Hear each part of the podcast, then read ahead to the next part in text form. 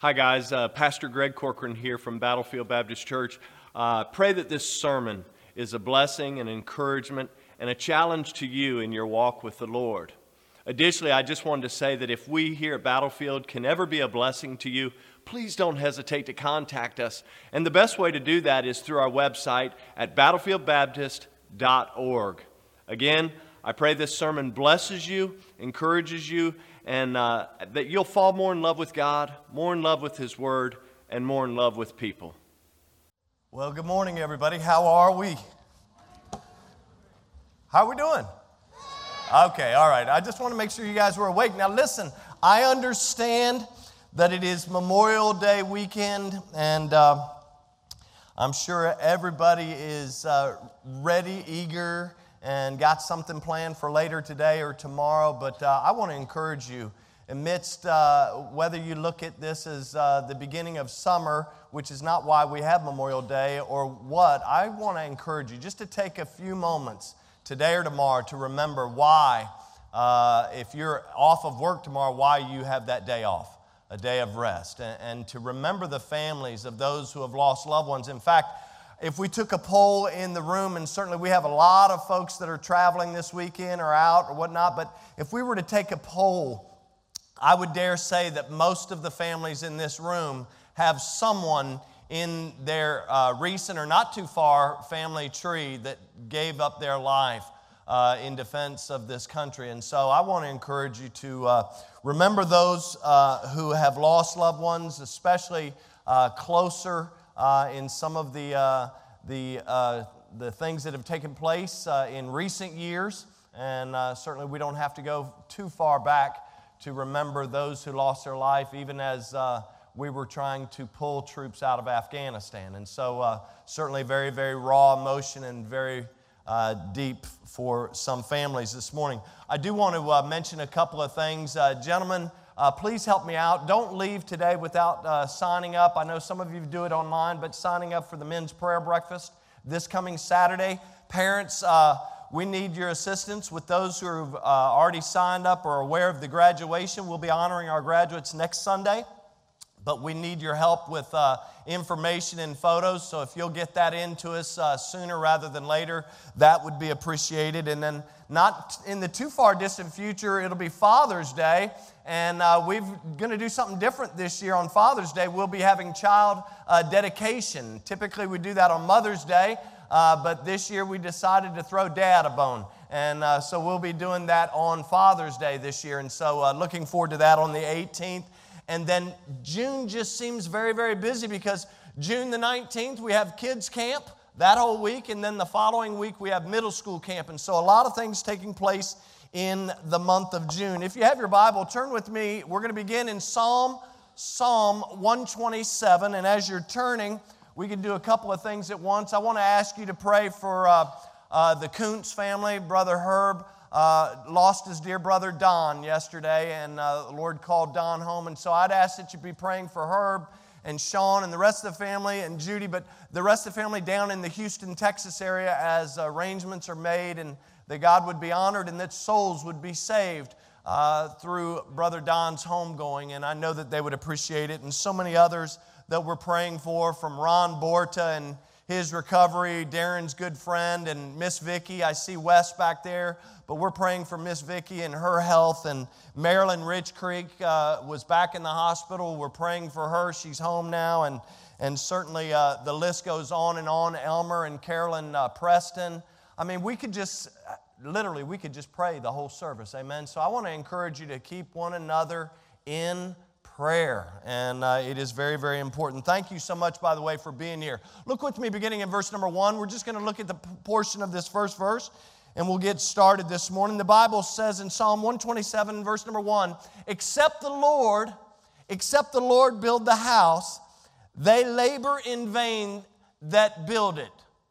Except the Lord build the house, they labor in vain that build it. Now, you know, we've been talking about family matters, and the reality is that it has been said, maybe you've heard this before, like me sticks and stones may break my bones, but words will what? I can attest, and I'm sure all of us could attest from personal experience, that's not the case. Anybody say that's not the case? I mean, sticks and stones do hurt, but so do words. In fact, our words and the way that we communicate with one another, especially within the family, hello, especially in the family, has the ability to do significant damage. And because from even before we were born, the, re- the reality is that every relationship before we are born, every relationship is established, it's developed, and it's maintained. Or not only is it established, developed, or maintained, but it can be destroyed. It can be destroyed by the means of communication. Do you realize that? Anybody ever had a friendship go sour because of the words, communication? Anybody ever had problems within the family unit because of words that were said in anger, words that were said amiss? I mean, the reality is communication is pretty huge when it comes to the family. And the reality is, uh, uh of life is that God is the author of communication. I mean, from the very beginning, if you look back in Genesis chapter 1, in the very beginning, Genesis 1 1, the Bible says that God communicated. Right there in verse 1, it says, And in the beginning, God created the heaven and the earth. So we see communication. If you look at verse 2, the Bible says the Spirit of God moved moved upon the face of the waters. And then in verse number 3, God communicates verbally. Look at verse number 3. It says, "And God said, "Let there be light." And there was what? You see when God says something that settles it. When he says, "Let there be light," it was light. That's what the scripture teaches us. So in Genesis 1 1 alone, and we could go on and on. And I would encourage you, I was reading Genesis 1 the other day. You say, man, don't you know Genesis 1? Yes, it's okay to read it over and over and over again. Hello? All right, let's. It, and I was, here's what I was doing I was counting in my head every time that God spoke throughout Genesis 1. And the reality is that God speaks in Genesis chapter 1, he communicates verbally over and over again. And when he speaks with words, here's what happens life happens. In fact, John, in John's gospel, John chapter 1, puts it this way by saying in verse number 1 and following, In the beginning was the Word, and the Word was with God, and the Word was God. The same was in the beginning with God. All things were made by him, and without him was not anything made that was made. Look at verse 4 In him was life and the life was the light of men. So God communicates with us through His creation, through His Son, through His Spirit, through His Word. And the reality is that He wants you and I to communicate with Him as well. Do we know that? He wants us to communicate with us as well. Now, here's the deal if He's the author of creation, then I would suggest that He has a way that we should create. And in fact, if we look throughout Scripture, the reality is the, the, the first part of, uh, uh, of our communication with Him involves listening. We have to listen to see what God has to say. Anybody here would be willing to admit, you don't have to raise up your, uh, your hands, but you can give a holy grunt. Anybody here willing to admit that you're not a very good listener? I hear you rumbling. I hear the rumbling. we're, not, we're not good listeners, are we? Like we sometimes, I mean, Hey, listen, marriage has, has revealed some things to me. It's revealed that I'm not as good a listener as I think I am. Anybody ever had that problem? And then my wife started, after a while, she started saying, maybe you need hearing aids.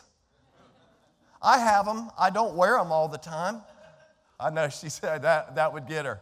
They're sitting at home in their little, little device, the little cleaning device. I think they're clean by now.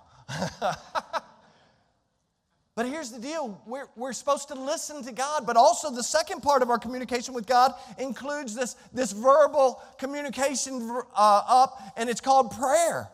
And even though this would seem simple enough, you and I, we fail, we tend to mess it up all the time, don't we? Even just our communication this way. In fact, years ago, it was A.W. Tozer who said these words. He said, Thought and speech are God's gifts to creatures made in His image. These are intimately associated with Him and impossible apart from Him.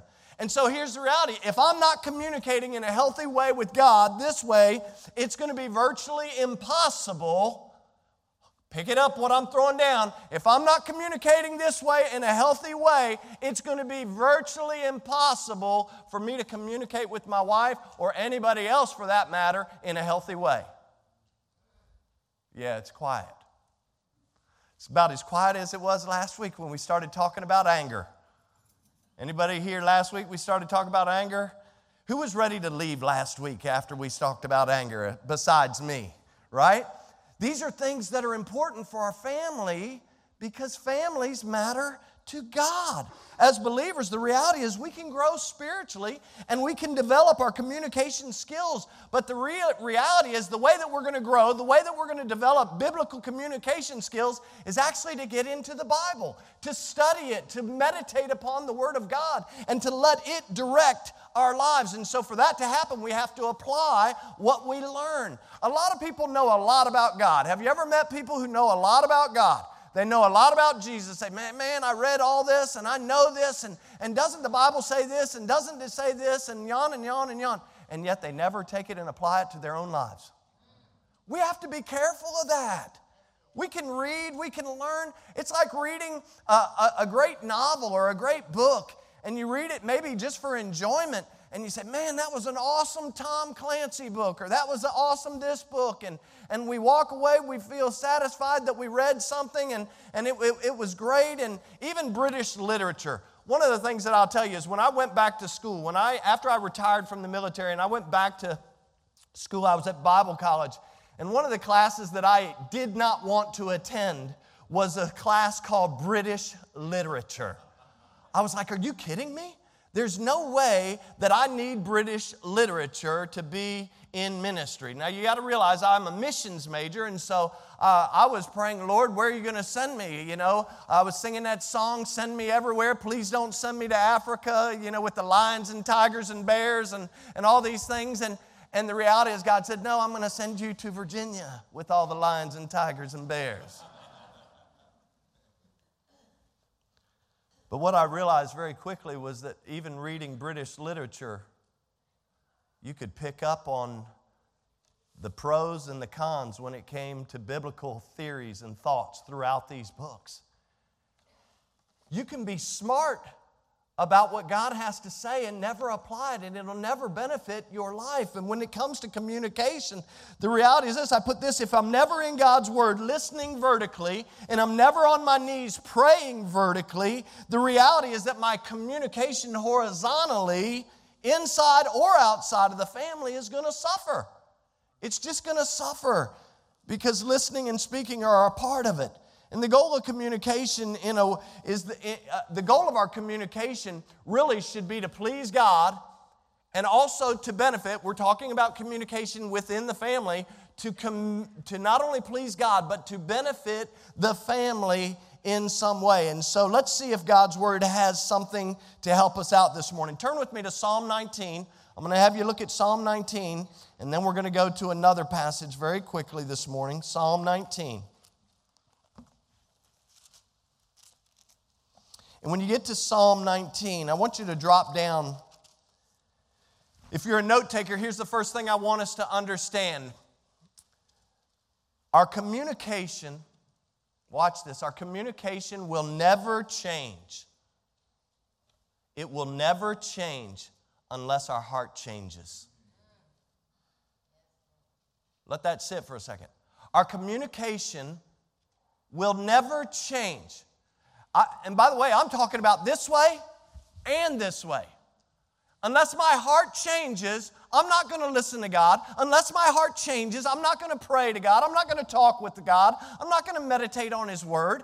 And therefore, if my heart's not changing me this way, then the reality is my heart's not going to be changed this way when it comes to communication. So here's the thought our communication will never change unless our heart changes. Look at Psalm 19 and verse number 13. And the Bible says in Psalm 19, verse number 13, it says, Keep back thy servant, right? David's praying here. He says, Keep back thy servant also from presumptuous sins. That word presumptuous is a big old word, just means willful sins. He says, Keep back thy servant from willful sins. Let not them have dominion over me. Then shall I be upright, and I shall be innocent from thy great transgression. Look at verse 14. You've heard me pray this before. Let the words of my mouth and the meditation of my heart be acceptable in thy sight, O Lord, my strength and my Redeemer. So, what we find here is David is asking God, number one, to keep him from sin, and number two, to govern or to sanctify his words and his thoughts. You see, David's prayer, his, his desire, if you please, now hold on to that word desire because we're going to see it in just a second. His desire was that his prayer life and his praise life would be consistent but also be acceptable to God.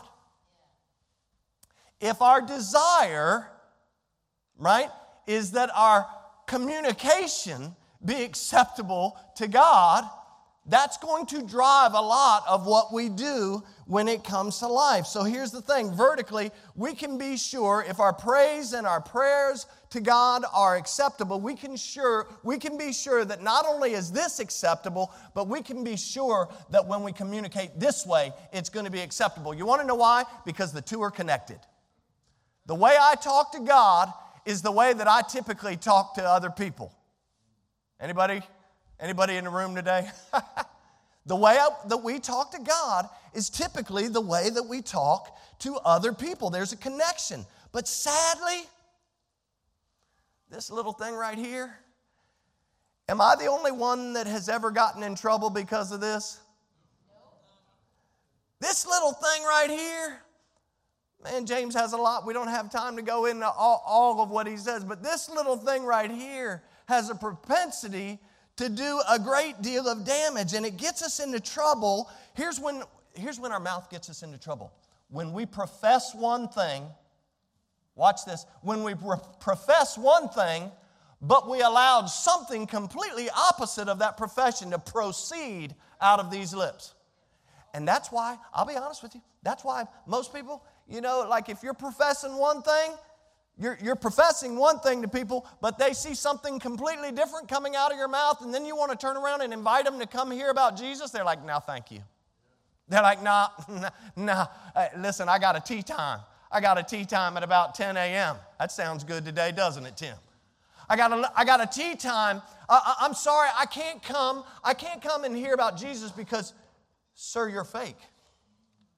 See, they watch and moms and dads, grandpa and grandma, now let me hold on, pick up what I'm putting down.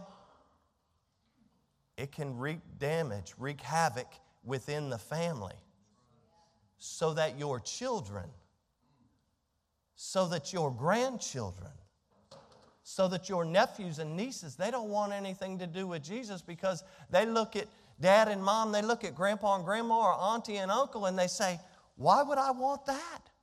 Because what they profess is not what I see proceeding out of their mouth. So our communication will never change unless our heart changes. Listen to what Jesus declared in Matthew chapter 12, in verse number 34 and following. Jesus says, Oh, generation of vipers. He says, How can you, being evil, speak good things? For out of the abundance, watch this, out of the abundance or the overflow, so to speak, of the mouth, the heart, uh, out of the heart, the mouth speaketh. Verse 35 A good man out of the good treasure of the heart bringeth forth good things, and an evil man out of the evil treasure bringeth forth evil things. But I say this unto you that every idle word, not only important words, but he says every idle word that men shall speak, they shall give an account thereof in the day of judgment. For by your words thou shalt be justified, and by your words thou shalt be condemned. The reality is that our mouth reveals our heart. Yeah, that's what all of us ought to be doing, Linda. Because mm. we have all been there and done that. We've all been there and done that. And this isn't me po- poking the finger or pointing the finger. Because guess what? I tell people, like, if you're someone who likes to point the finger, just remember, sir, ma'am, there's three more coming right back at you.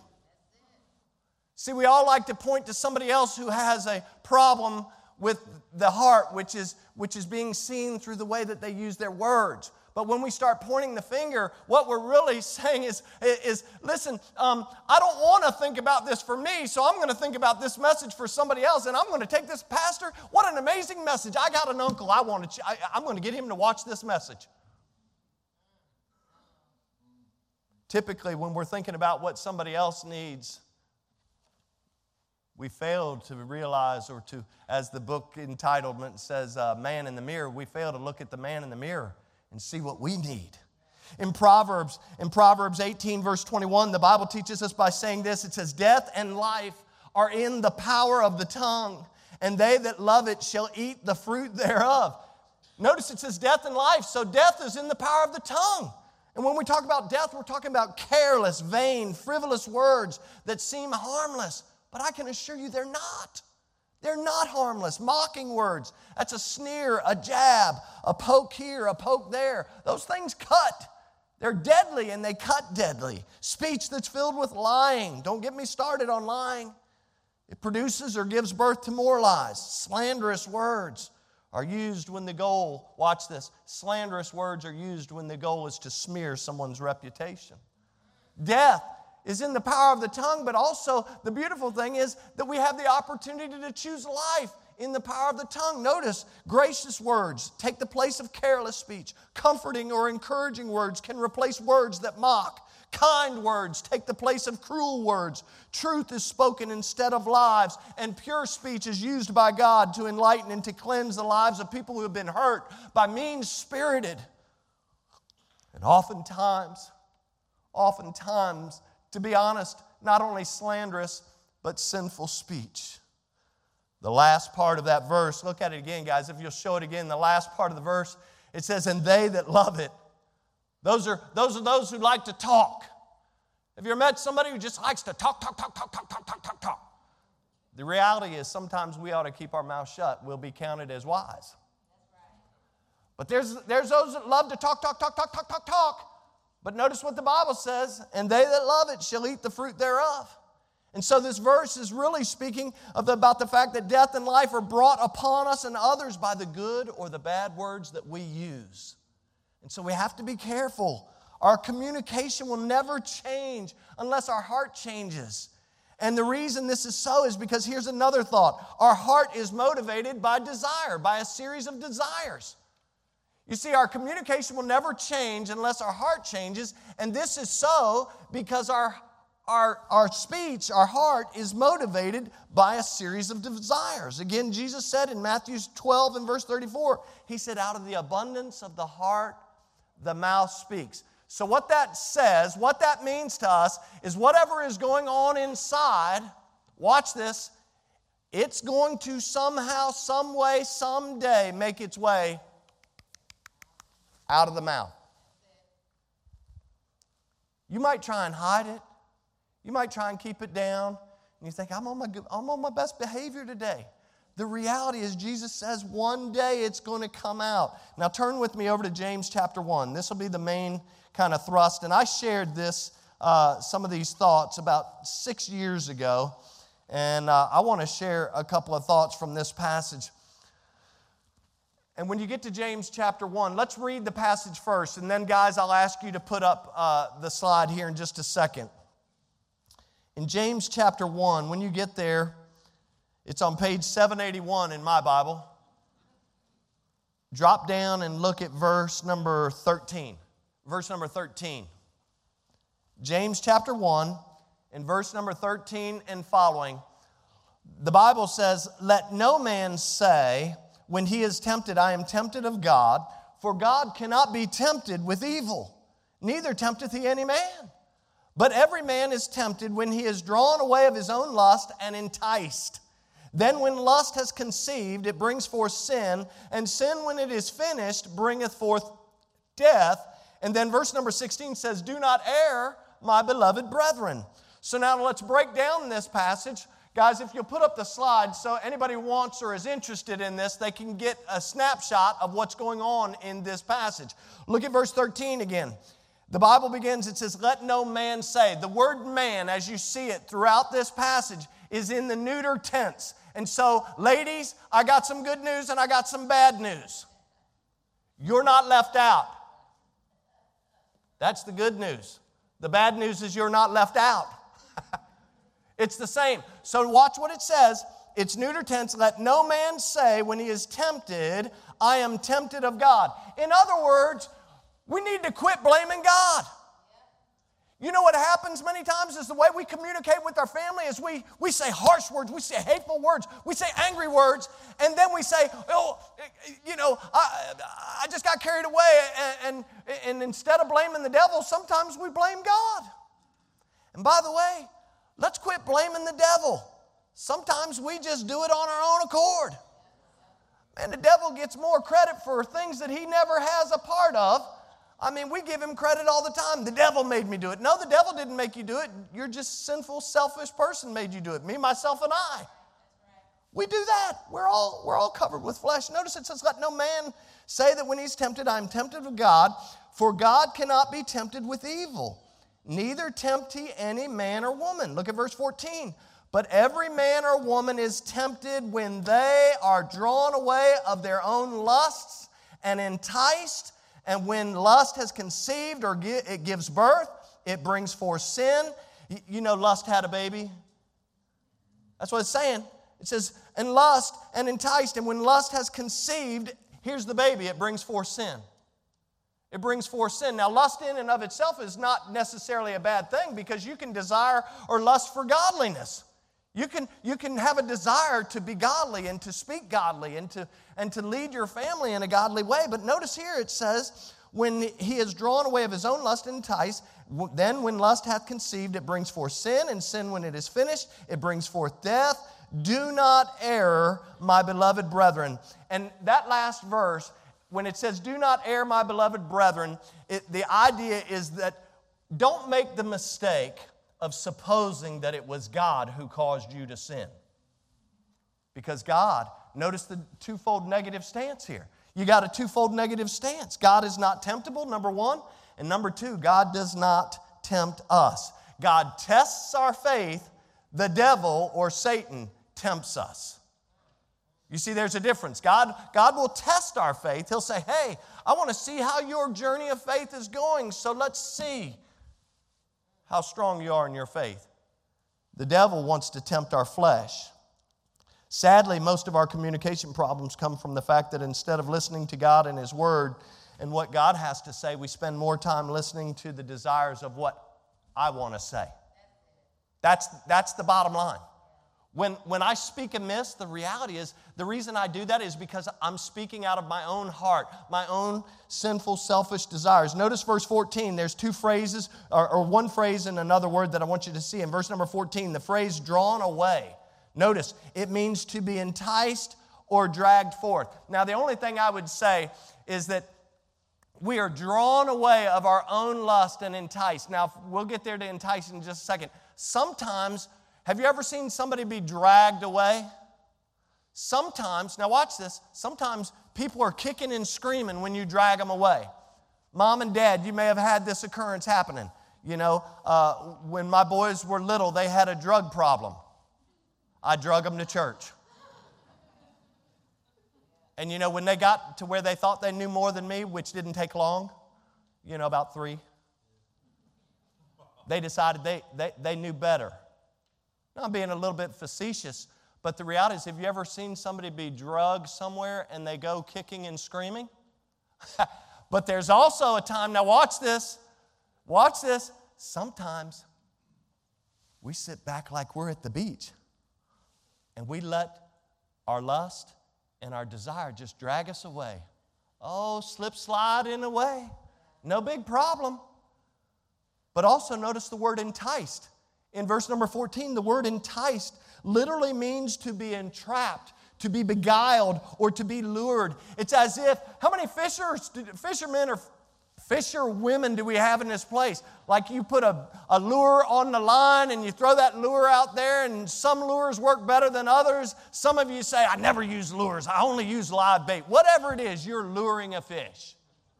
And your desire is to get that fish on the hook. Am I right, Wes? I see Wes back there. He's a big old fisherman, right? You're throwing the lure out there and you're trying, watch this. As a fisherman, you're trying to convince the fish to bite the hook. And that dirty devil is trying to convince us. He's trying to destroy our families. We got to wake up. He's out there fishing. You know, the Bible says that he walks about seeking whom he may devour. But he's out there fishing. He's trying to get you and I. He's trying to get us to bite the hook of poor communication in our homes. And when that happens, damage ensues.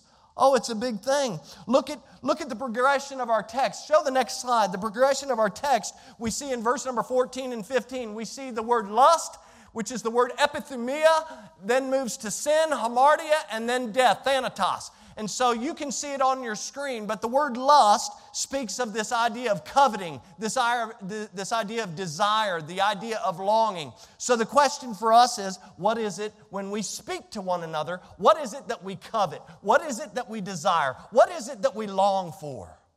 We have to ask ourselves that question. When, when problems ensue, when things are going awry, what is it that I am epithumia for? What am I lusting for? Because then the very next word that I want you to see in the progression is the word sin. It's the Greek word hamartia, and it means to miss the mark. And you've heard me say many times before, I had a professor at Bible college, and he put it this way He said, If you aim at nothing, you'll hit it every time. Of course, he was in his 70s. He used to jump up on a chair when he'd say it. I thought, man, this guy's like parkouring.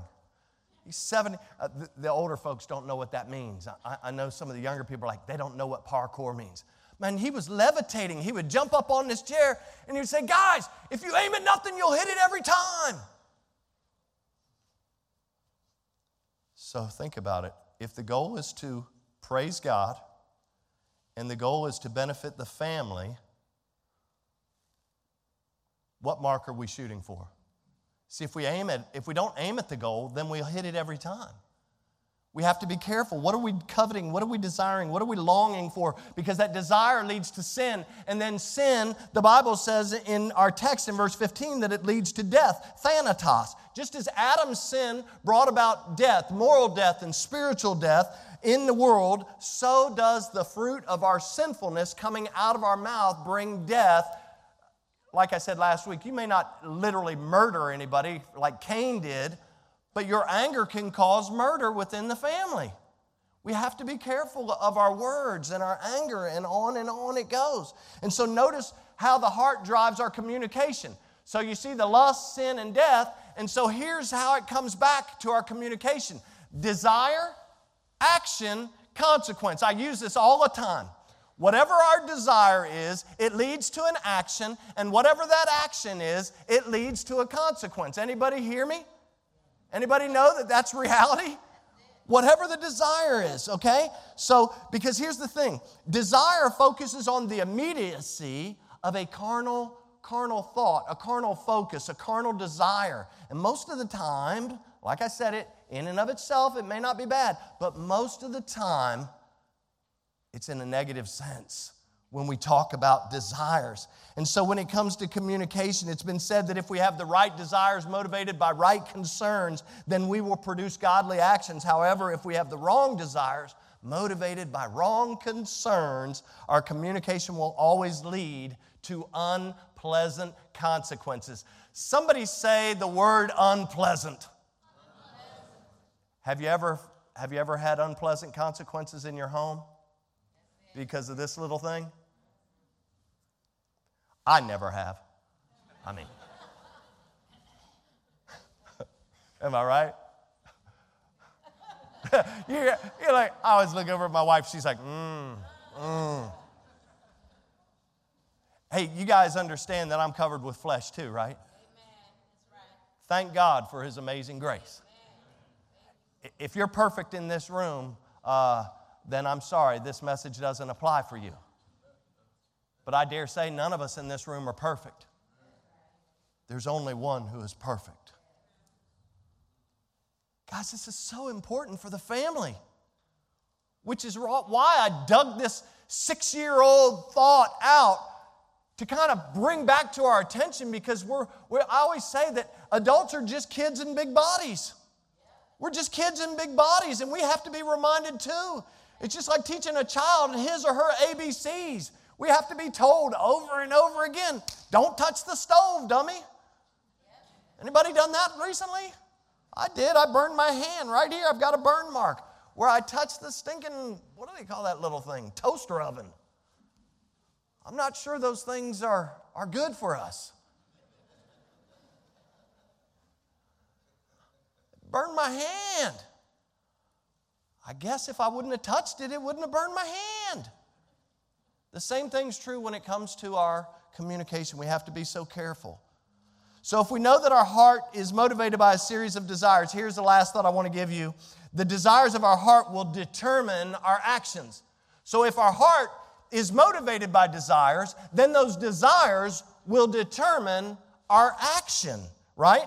And so, when we communicate, by the way, when we communicate, there's more than just what's coming out of our mouth that we have to be careful of. We have to be care, careful of our choice of words. We live in a we live in a society now who's so so so uh, so careful not to say the wrong word. Am I right? We have to be careful of our tone of voice. We have to be careful of our body language. You know, our body language speaks.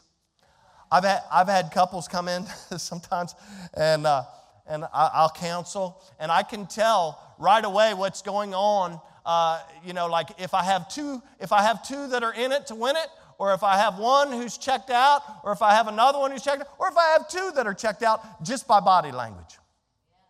You know, they come in and sit down, and sometimes if somebody, like, I'll just give you an illustration. Man, I'm doing all kind of stuff today, right? Might as well give the illustration. Like they come in, and I have one chair in front of my desk, but usually I have two. And I usually kind of angle them in and got the desk. If somebody sits down,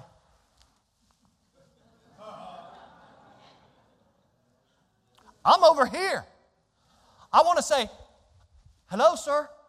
Hello, ma'am. If the person is like this, they're off to the edge. Like, I'm over here. I don't know who you're talking to out here, but there's a window over there, sir. Or,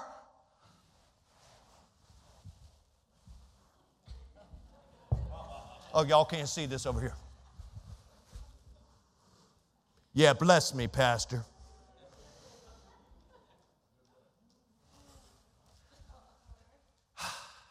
That's just in my office. Can you imagine? what body language can do? We have to be careful. Because the devil is walking about seeking whom he may devour. He wants to destroy your walk with the Lord, he wants to destroy your family. This is so important. Our desire, the desire of our heart, determines our action. And, and all of these tone of voice, body language, and choice of words, they all flow from the desire of our heart. So if that's the case, then and we understand that desires drive our communication, then we have to ask ourselves a couple of questions. Write them down if you have the opportunity to write it down. Number one, ask yourself what are the issues? What are the issues mo- that I most commonly discuss or typically argue about with my spouse, with my children, or my child, or other family members? What is it that I most oftenly, uh, most oftentimes discuss or argue about? And then number two, what are the most con- common desires that I have when I t- discuss these things? So, what are the issues that I argue about or talk about, and what are my typical desires when I argue about these things with people? And so, to give us an illustration, I want you guys to put up slide number four. Here's slide number four. So, I told you desires go to con- ac- actions, and actions have consequences. So, if our desire, I have people sometimes come in and they say, Pastor, I just want to be heard. Anybody ever want to just be heard? I think we've all been there a time or two, and I'm not saying that in and of itself is bad. Uh, maybe you come in and you say, Hey, I just want to be right one time. She's always right, or he's always right. I would just settle if we would just all agree that Jesus is right. None of us are ever always right. Sir, you're not always right, even if you are a cleric. Ma'am, you're not always right. Uh, here's another one. I, I don't know what all the fuss is. I just want to solve issues, right? I just want to move on. Like moving on is like shuffling it under the rug. I just want to move on. I don't want to deal with the issue. I don't want to deal with the problem that's going on. I just want to move on. I want to have agreement, Pastor. Those are all great thoughts in and of themselves, but the actions that we take to do that sometimes do not speak of godliness, right? Notice here the actions. So if I want to be right, I get angry. If I want to be heard, I can get loud. I can verbally attack. I cannot solve problems quickly. Oh, by the way, here's one there on there.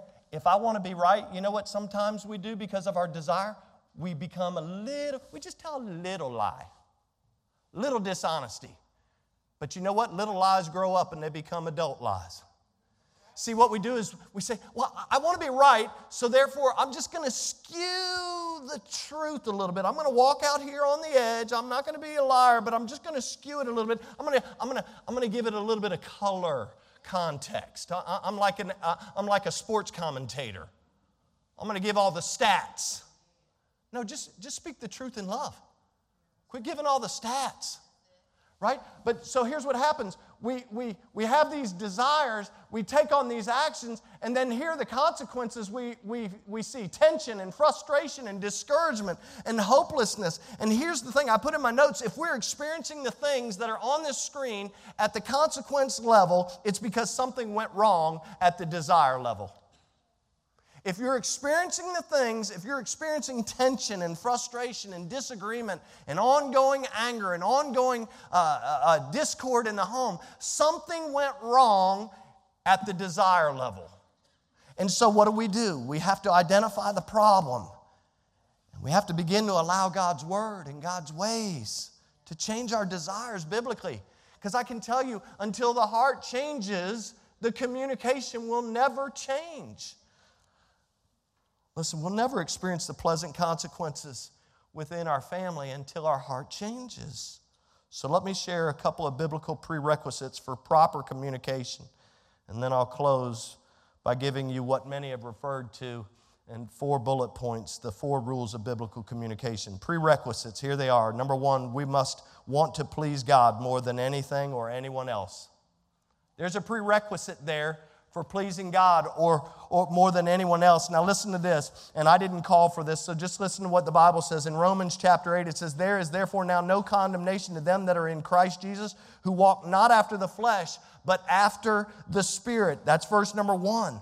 For the law of the Spirit of the life of Christ Jesus has made me free from the law of sin and death. Now, if you keep reading and you jump down, and I would encourage you to read that whole passage that I've listed there, but if you get down to verse number six, here's what it says it says, For to be carnally minded is death but to be spiritually minded is life and peace. So if my communication is driven by the fact that I'm walking in the Spirit, that I'm allowing the Word of God and the wisdom of God to dictate what's coming out of here because it's taken up residency here, then I can know that it's going to be acceptable and it's going to be perfect and it's going to be His will. But if I do anything else, then I can understand that I'm operating from a carnal mind. I'm operating from a point of desire that says, guess what? I want what I want in this moment, and I will not be refused. So we have to, first of all, want to please God more than anything or anyone else. Number two, as we walk worthy of our calling, we need to take a little bite of humble pie. Dad, mom, young people, we all could use to take a little bite of humble pie every once in a while, right? As we endeavor, as Paul said, endeavoring to keep the bond, the spirit of unity and the bond of peace. Number three, we must be aware of our accountability to God for everything that we say. As Matthew's text said, not only every word shall we be either justified or judged, but every idle word shall be taken into account. Number four, we must learn how to listen. That's a difficult one. That's a difficult one. We got to practice every day. We got to learn how to listen. Proverbs 18 13 says, He that answereth a matter before you hear it, it is a folly and a shame to him. James 1 in verse number 19, Wherefore, my beloved brethren, let every man be swift to hear, slow to speak, and slow to wrath, for the wrath of man, watch this, the wrath or the ungodly anger of man worketh not the righteousness of God. Number five, we must understand that communication involves more than just our words. James 4 and 17 says, Therefore, to him that knoweth to do good and doeth it not, to him it is sin. So if you know what's right, but you just say, you know what, I'm not going to do it, you can be assured that's called sin. If we know what's right and we just say, you know what, I'm not going to exercise that way, I'm not going to use my speech in that way, then we can know that it is a problem. In fact, uh, volume, tone, facial expressions, hand gestures, sighing, rolling of the eyes, I didn't even mention that before, look of disgust, body posture, all of these indicate what's going on in our heart. Anybody got a problem with their eyes today? I'm not sure, but I think some of you rolled your eyes when I started this message. They're like, oh boy, here we go. Here we go. To talk about communication. Yep, because it's important for our family. And I, hey, listen, I'm willing to share what's important with our family from God's Word. Number six, we must be willing to put forth an effort to properly communicate. Romans 12:10 says, Be kindly affection one to another with brotherly love and honor, preferring one another. This also denotes the tender affection that should exist. Watch it, I said should, that should exist between parents and children. Turn with me to Ephesians chapter 4. We got to wrap this up. Ephesians chapter 4. I was there on Wednesday night. I want to encourage you, to join us on Wednesday nights.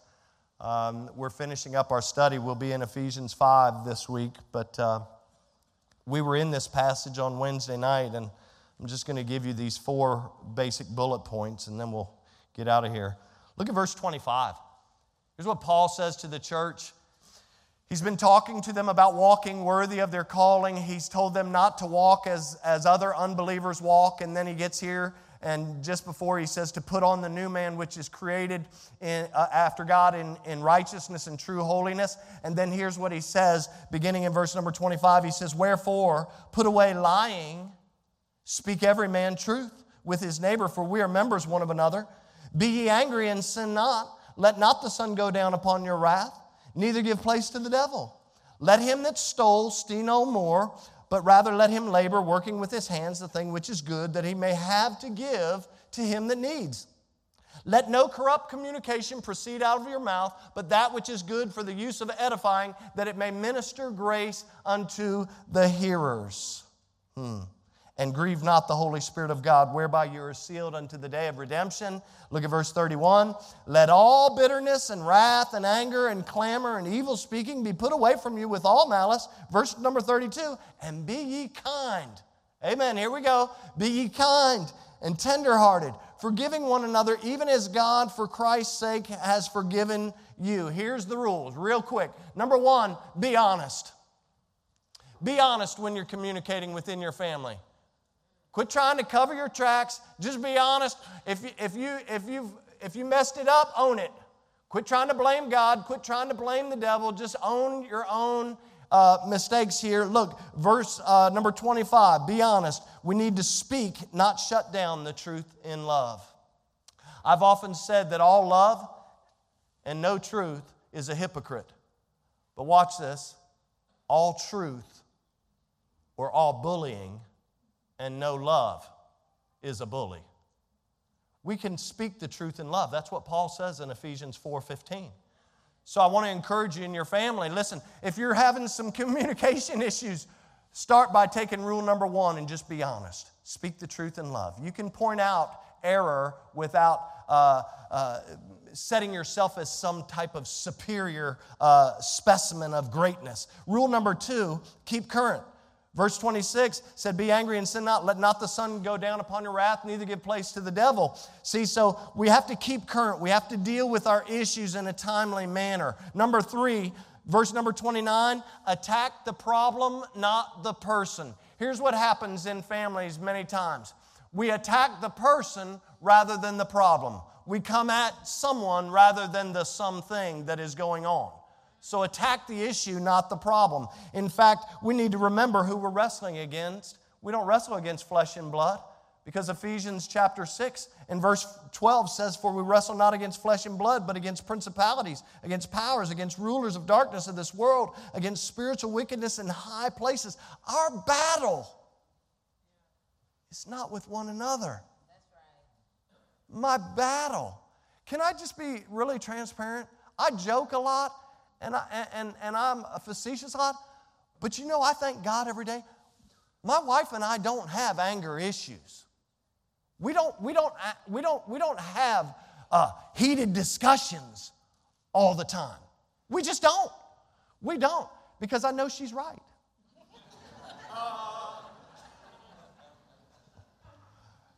Guys, uh, that cost you nothing. You can get that later. We just don't. Like, I'm, again, I'm joking around. But anybody who knows us, that's not pointing at us.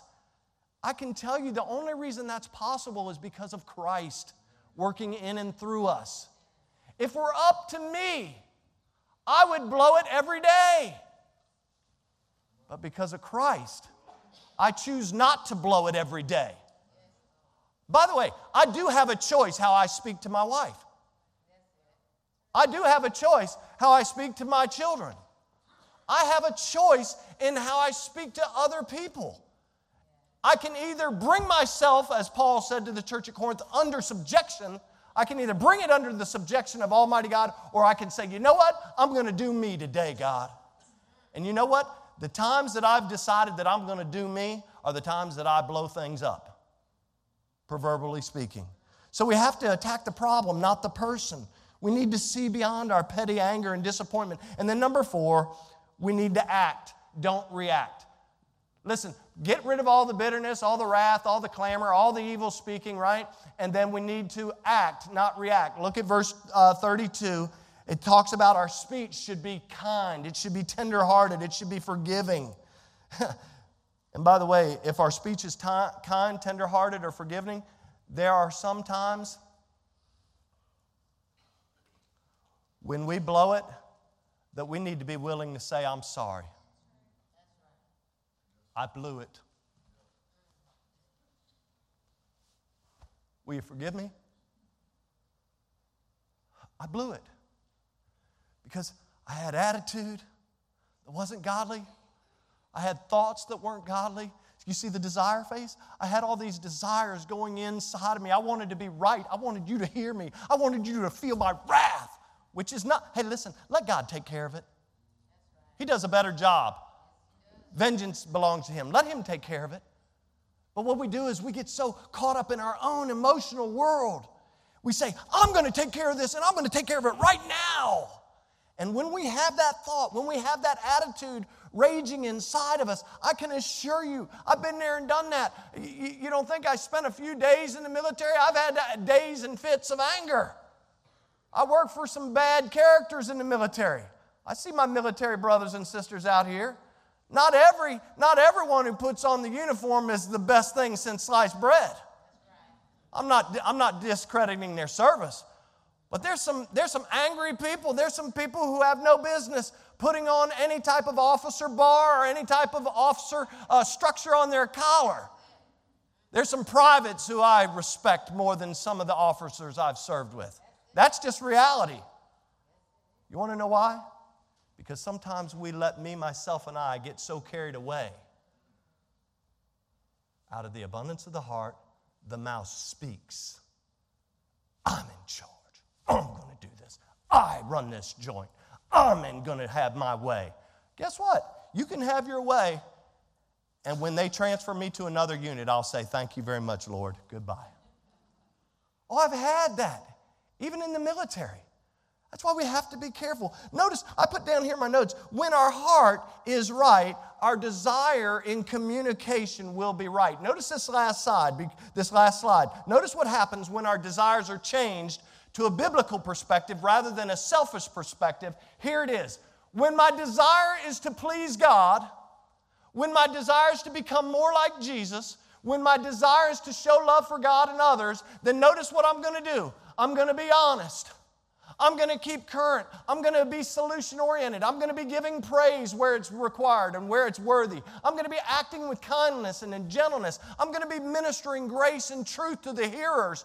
And then notice what happens. When the desire is right, the action becomes right. And then notice what the consequences. The consequences of right desires and right actions, they bear or they bear out meaningful relationships, encouragement, hope, peace, Joy in pleasing God. Folks, communication is important. Sticks and stones may break my bones, And you know what words do as well? We have to be careful. Families matter because families matter to God. David prayed this in Psalm 141, and I close. Lord, this is what David said. He said, Lord, I cry unto thee. Make haste unto me. Give ear to my voice when I cry unto thee. Let my prayer be set forth before thee as incense, and the lifting up of my hands as the evening sacrifice. Notice what he says in verse 3. He says, Set a watch, O Lord, before my mouth, and keep the door of my lips. Maybe that's what we need to pray today. Maybe we need to ask God, God, God, will you, will you, will you set a watch? Will you set a watch before my, before my mouth? Will you keep the door of my lips? God, I want to honor you. I want to give you glory. And I want my words and I want my, my communication this way to benefit my family. And Lord, I need you to set a watch before my mouth because I've messed it up. Maybe that's our prayer today. And so I encourage you, wherever you're at, right? Wherever you're at, that you would, that you would commit yourself again to a biblical mode, a biblical model of communication that would not only please God, but that it would benefit your family. Lord, I put in my notes break our heart for what breaks yours. Help us and keep us from uttering words that are not right, that are not needful. Help us to keep ourselves from uttering words that are not right, that are not needful, or not proper. God, may we glorify you with our communication. Father, we love you. God, we praise you for, for your word. We praise you for the opportunity that we've had to worship you today. And certainly, we are grateful for those who have laid down their lives for our country. And so we recognize that and we honor that today. And God, help us to be mindful of that tomorrow and families and friends who have lost loved ones in, in causes such as this, protecting our country. But God, we give you the glory because you laid down your life for us so that we might have forgiveness, that we might have life everlasting. And I would be remiss that if I didn't ask if there's somebody in this room or somebody watching that doesn't know Christ as their Savior, can I tell you that your communication will never change until your heart changes? And we can't change our heart on our own. That's something that Christ does. That's something that the Word of God does. That's something that the Holy Spirit brings about in our life after we begin this new relationship with Jesus. So maybe you're here and you say, I've heard a lot about Jesus, I've heard a lot about God, but I've never trusted Christ. What is that all about? It's literally about recognizing your need of a Savior. And, and honestly, honestly coming to the point where you acknowledge that and say, Lord, I believe that you died on the cross for my sin. I believe that you were buried. I believe that you rose again three days later and you conquered death into hell and the grave. And I believe that you're coming back, as your word says, one day. I believe that when I take my last breath because of you, I can be with you throughout all eternity. Maybe that's your prayer. She would just call out upon the name of the Lord. The Bible says, For whosoever shall call upon the name of the Lord shall be saved. If you haven't trusted Christ, don't walk away from this building, don't walk away from this room without praying a simple, quiet prayer unto yourself, asking Him to forgive you and to come into your life. If you're here and you say, Pastor, I'm a believer, but my communication is going sideways now and again, I pray that you would recommit yourself. That you would recommit yourself, that you would ask God to strengthen you, that you would give Him give you, that He would give you the, the ability to speak and to use your words wisely in a way that honors Him and in a way that benefits you and your family, your coworkers, your neighbors, whoever it is that you come into contact with. And I pray that you do it right now. Father, we love you. We praise you for the time that we've had in your word. As we open up the, uh, the altar in this time of invitation, God, I pray that you be honored and glorified through the decisions and the desires of your people to honor and glorify you in this regard. Lord, we love you and praise you in Jesus' name. Amen.